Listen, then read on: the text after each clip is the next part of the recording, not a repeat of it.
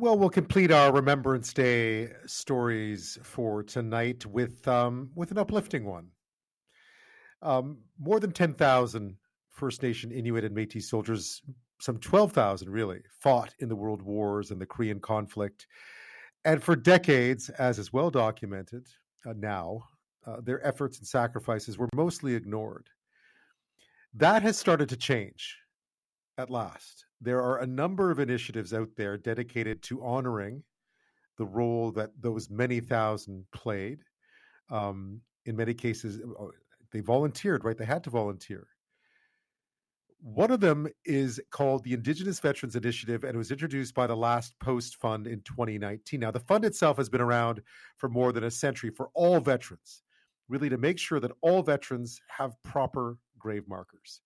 But now the program has de- dedicated itself to providing grave markers to Indigenous veterans, also adding traditional names to existing ones. Uh, and since 2019, they found hundreds of unmarked graves and provided more than 165 headstones. Lately, most recently, eight Mohawk veterans from the Bay of Quinte who served in the First and Second World War have now been given proper military headstones. Chief of the Mohawks of the Bay of Quinte, Donald Maracle, says Indigenous veterans were historically not afforded the same benefits as other veterans upon their return from war. What's important for Canadians to remember is that uh, Native people could not be conscripted into the military because they didn't have the right to vote during the First World War and the Second World War. And so they were not seen to be British subjects that could be conscripted into the army.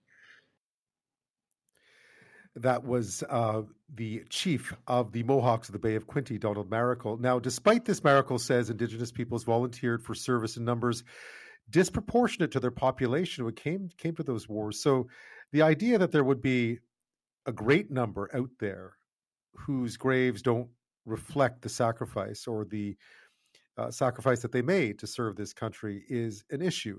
Um, so the Last Post Foundation has gone about, Last Post Fund has gone about with a list of names that they were given by a researcher, has now set about working with Indigenous communities all over the country, from the far north to out west, out here in BC to uh, the Maritimes and beyond that they've been looking to try to right that wrong. And it is a really interesting initiative. It's also a tough one because a lot of research needs to be done. So they've been working with local researchers as well, trying to learn more about the histories, trying to make sure that they find out where these graves are and how they can be uh, properly reflected. In other words, to provide them with a proper grave marker. Well, joining me now with more on this is Maria Trujillo. She is the Indigenous Project Coordinator at the Last Post Fund. Thank you for your time. Hi, thanks. Thanks for having me. So tell me about this initiative because it's relatively new, um, but it, it's a really fascinating uh, project that you're that you embarked upon. How did it come about? Yeah, so it is relatively new. It started on March 2019, and sort of the initial spark for the project was that um, we saw on the news. So the Last Post Fund director, he saw that uh, a man by the name of Jan Castelnau had researched the names of uh, the Indigenous veterans that had served uh, in Canada. So he had compiled a list of World War One veterans, World War Two, and Korea veterans, and some modern day. And so that kind of sparked the idea of I wonder how many of these veterans on this list might be missing a uh, grave marker. So Jan Castelnau, he generously shared the list with the Last Post Fund. And ever since we received the list, um, we sort of organized it by community, by province, and then we went on to um, contact um, the First Nation communities that were mentioned on the list. Because it's it, it is a big list. Oh, it's huge. Yeah, it's uh, you know the official number from uh, Veterans um, Canada, mm-hmm. Veterans Affairs Canada, is that there's over 12,000 Indigenous veterans that served. And the list more or less captures that number. So it is a list of over 12,000 names. Yeah. So when you set about starting this, what did you find? Well, we found that um, so the first community that we worked with, um, they're in Quebec. They're called Kitigan Zibi, and um, that was the first community that uh, was interested in the project and um, they helped us find a researcher. And we found that, you know, some of the names that were on the list for Kitigan Zibi, some of the veterans were indeed missing a grave marker. Uh, some already had one. And um, part of the program is also that if we've already placed a grave marker or Veterans Affairs has placed a grave marker before, we'll add um, the traditional or indigenous name of the veteran to the existing grave marker. So we found that in that community, there was um, eight, I believe around eight veterans um, that were missing uh, their traditional indigenous name and the community wanted us to add it. So we, we went ahead and, and added that name. How do you do that work? Because obviously you have to communicate and liaise with the community to make sure that what you're doing is is is culturally appropriate. That that um, you know how has that worked so far? Yeah, I guess we're lucky because um, there's always like a willing researcher from the community that um, you know connects us with their families and um, does some of the research. So, for example, in Kitigan Zibi, it was great because the person that we connected with he was a historian, so he already actually knew some of the traditional names, and um, he asked the families for us if they were interested in having the traditional name added to the tombstone to the grave marker. Um, so we are lucky that most of the time someone from the community wants to connect with us and wants to um, is interested in in the research and veterans. Um, so in that case, um, yeah, like it, it makes the research a lot easier and we just we we follow exactly what the community wants within our guidelines of what we need to add to the grave marker. Right, and and, it, and it's expanded from there. I was reading a story, I think, about uh, the Northwest Territories. I mean, it's it's you've been many different places now with this initiative. Yeah, it's great. I think we've almost uh, worked with uh, a community in every province at this point. Um, so um, yeah, so it's been great, especially Northwest Territories.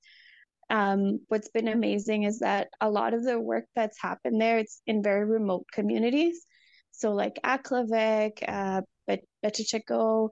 So it's communities that we wouldn't have had access to or we wouldn't have known were, there were veterans missing a grave marker. So we when we connected the researcher there, he's a veteran, a retired veteran. His name is Floyd Powder when we connected with him, we were really lucky because he already uh, had contacts, having been a veteran himself. Um, and um, and yeah, so there's communities that um, you know, I don't really know the numbers off the top of my head, but you look at the map and you're like, wow, they're very, very north. So yeah, it's thanks to amazing volunteers like Floyd Powder that um, there's veterans in those communities um, that will be receiving or have already received the grave markers. Yeah, have you found has it changed from community to community, or is it there? Have there been consistencies between communities? What have you? What is sort of your impression of what you found as you've gone out to see how many veterans didn't have marked graves, for instance? Yeah, well, it's kind of, you know, some communities there will only be like one person. You know, it might be like a list of 20 veterans, but there's only one person for whatever reason missing a grave marker. In other communities, um, it'll be like 10 people. So um, another community that we worked with was Kawacatoose First Nation. They're in Saskatchewan, and there were some veterans in that community that already had a grave marker, but there was about ten that were missing one. And so, you know, the researcher there, she helped us get in contact with the families. And I think what happens too, and that happens not just in the Indigenous Veterans Initiative, but our Unmarked Grave program, the general program, is that sometimes families um, they they they're under the impression that that when a veteran passes away, they will be sent a grave marker automatically but we have no way of knowing right so right. it's actually we have we rely on the families to contact us so if the family doesn't know then we won't really know to send one so i think that's what happens in some communities they don't know about the program so uh, or one family knows and then the rest don't know about it. So then we kind of end up with a community where there's, you know, a, at least 10 veterans missing a grave marker. What's been the reaction when from the communities when you arrive to say, or when you when you say this is how it works and here's what we're going to do? Well, yeah. So mostly, I guess a combination of COVID and just uh, how you know remote work is kind of uh, what we do.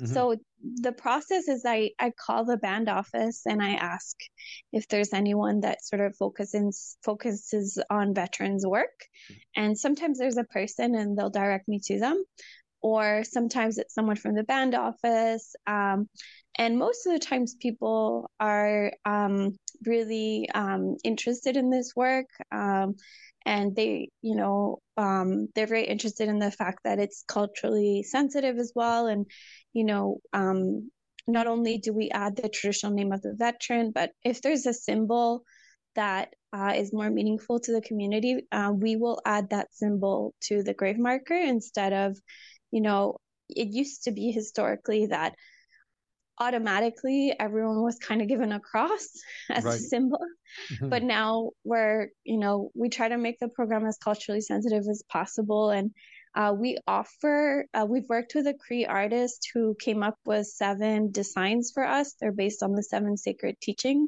um, symbols and so it's like there's like an eagle a bear um, uh, you know all the seven sacred teaching symbols are there and we we either offer those or if there's another culturally sensitive symbol um we you know we go with that one so um i think choice, overall yeah. yeah. depending on the choice so i think mm-hmm. overall the reaction is positive because we we want to work with the families um to make sure they're happy maria when when you look at where you'd like to take it from here, are you simply going to continue to work through that list of names that you have and try to make sure you get to every last one and make sure that every single Indigenous veteran in this country has the proper grave marker?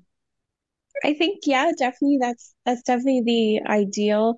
Um, one thing we've worked on in the last year, it's it's it's sort of still in the making, but um, we're having a documentary film on the program coming up. Uh, we worked with two uh, filmmakers, um, Indigenous filmmakers from New Brunswick, and um, we hope that with the film, uh, we'll get more outreach, so more families um, will know about the program. So that's definitely like a highlight that's coming up is that the film will be released um, in the summer of uh, 2023. Um, and then and I guess, yeah, moving the program forward, making sure those communities that have like a very high number of veterans, um, you know, some communities on the list have over 50 veterans. So making sure that in the least, um, those communities with a lot of veterans are contacted and um, to see if there's interest in the program. Um, and yeah, and, and, and reaching out to families too um, through the researchers. Right. I suppose people can reach out to you too if they are, and do, do it the other way around if they feel that there's there's interest or they feel like there there may be they may qualify for this. Oh, definitely. And and we always tell people even if you have a doubt, you're not sure if they were a veteran, uh, we can always t- check for their service through Library and Archives Canada. So even if there's a, ta- a doubt or you know the family's not sure, it's always good to check. Um, so we definitely encourage families um, to reach out to us, and and we can we can find out if they were a veteran for that person if they're in doubt. You must have learned so much just in the in the three years so far. I mean, I guess it's a little less than three years, but uh, no, three years now. But you must have learned so much doing this about the history of of, of Indigenous veterans.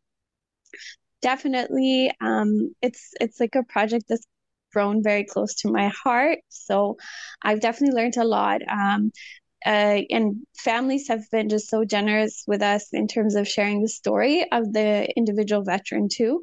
So um, I not only get to learn sort of about the general history, um, you know, the difficult part of it, which was, of course, that a lot of Indigenous veterans um, they didn't receive the same benefits when they came back uh, from the war as the non-Indigenous veterans. So, sort of learning that that history, but I've also the families have been so generous in sharing the actual individual stories of the veterans with me sometimes. So that's been really um, like a nice part of the project too, just learning about who the person was. Um, and um, and definitely learning about all the different uh, communities across the country and the different languages as well um, through the traditional um, name that we put on the grave marker. Mm-hmm. I've just, you know, I've learned little things like, for example, there's a Cree veteran that um, we worked with the family. And one thing I learned is in Cree, um, the letters are not capitalized.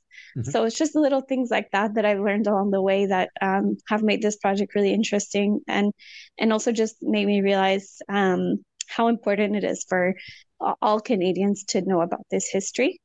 Yeah, within the stories that you've heard, what has been the general sense of uh, because this is obviously a way of commemorating their service and their sacrifice. Um, does does do a lot of the families you speak to feel like this was something that was important to them? Yeah, definitely. A lot of families are super proud of their veteran family member.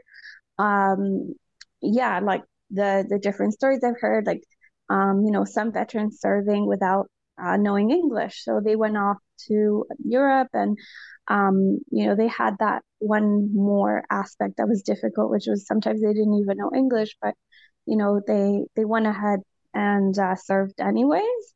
So just kind of learning all those stories of veterans being brave and, and the families definitely feel proud of, of how brave um, the veterans were.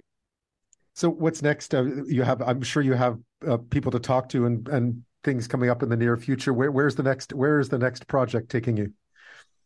Well, I'm really hoping. Um, I mean, just off the top of my head, Ontario has a lot of veterans, according to the list. I think over five thousand Indigenous veterans, and for whatever reason, we just haven't worked that ma- with that many communities in Ontario. So I'm I'm hoping that Ontario is as going to be one of the you know provinces that we can focus on next. Um, yeah, BC being one that for whatever reason we just had a lot of interest. So, you know, BC is kind of like one province where I'm like, okay, the the research is going really well. We've worked with quite a few communities, but Ontario, you know, having a, large number of veterans, but where where I'm thinking we need more work. So, I think one of the focuses will be Ontario. Well, Maria, uh, thank you so much for explaining exactly what this initiative is all about and keep up the good work. Perfect. Thank you so much for inviting me to speak about it.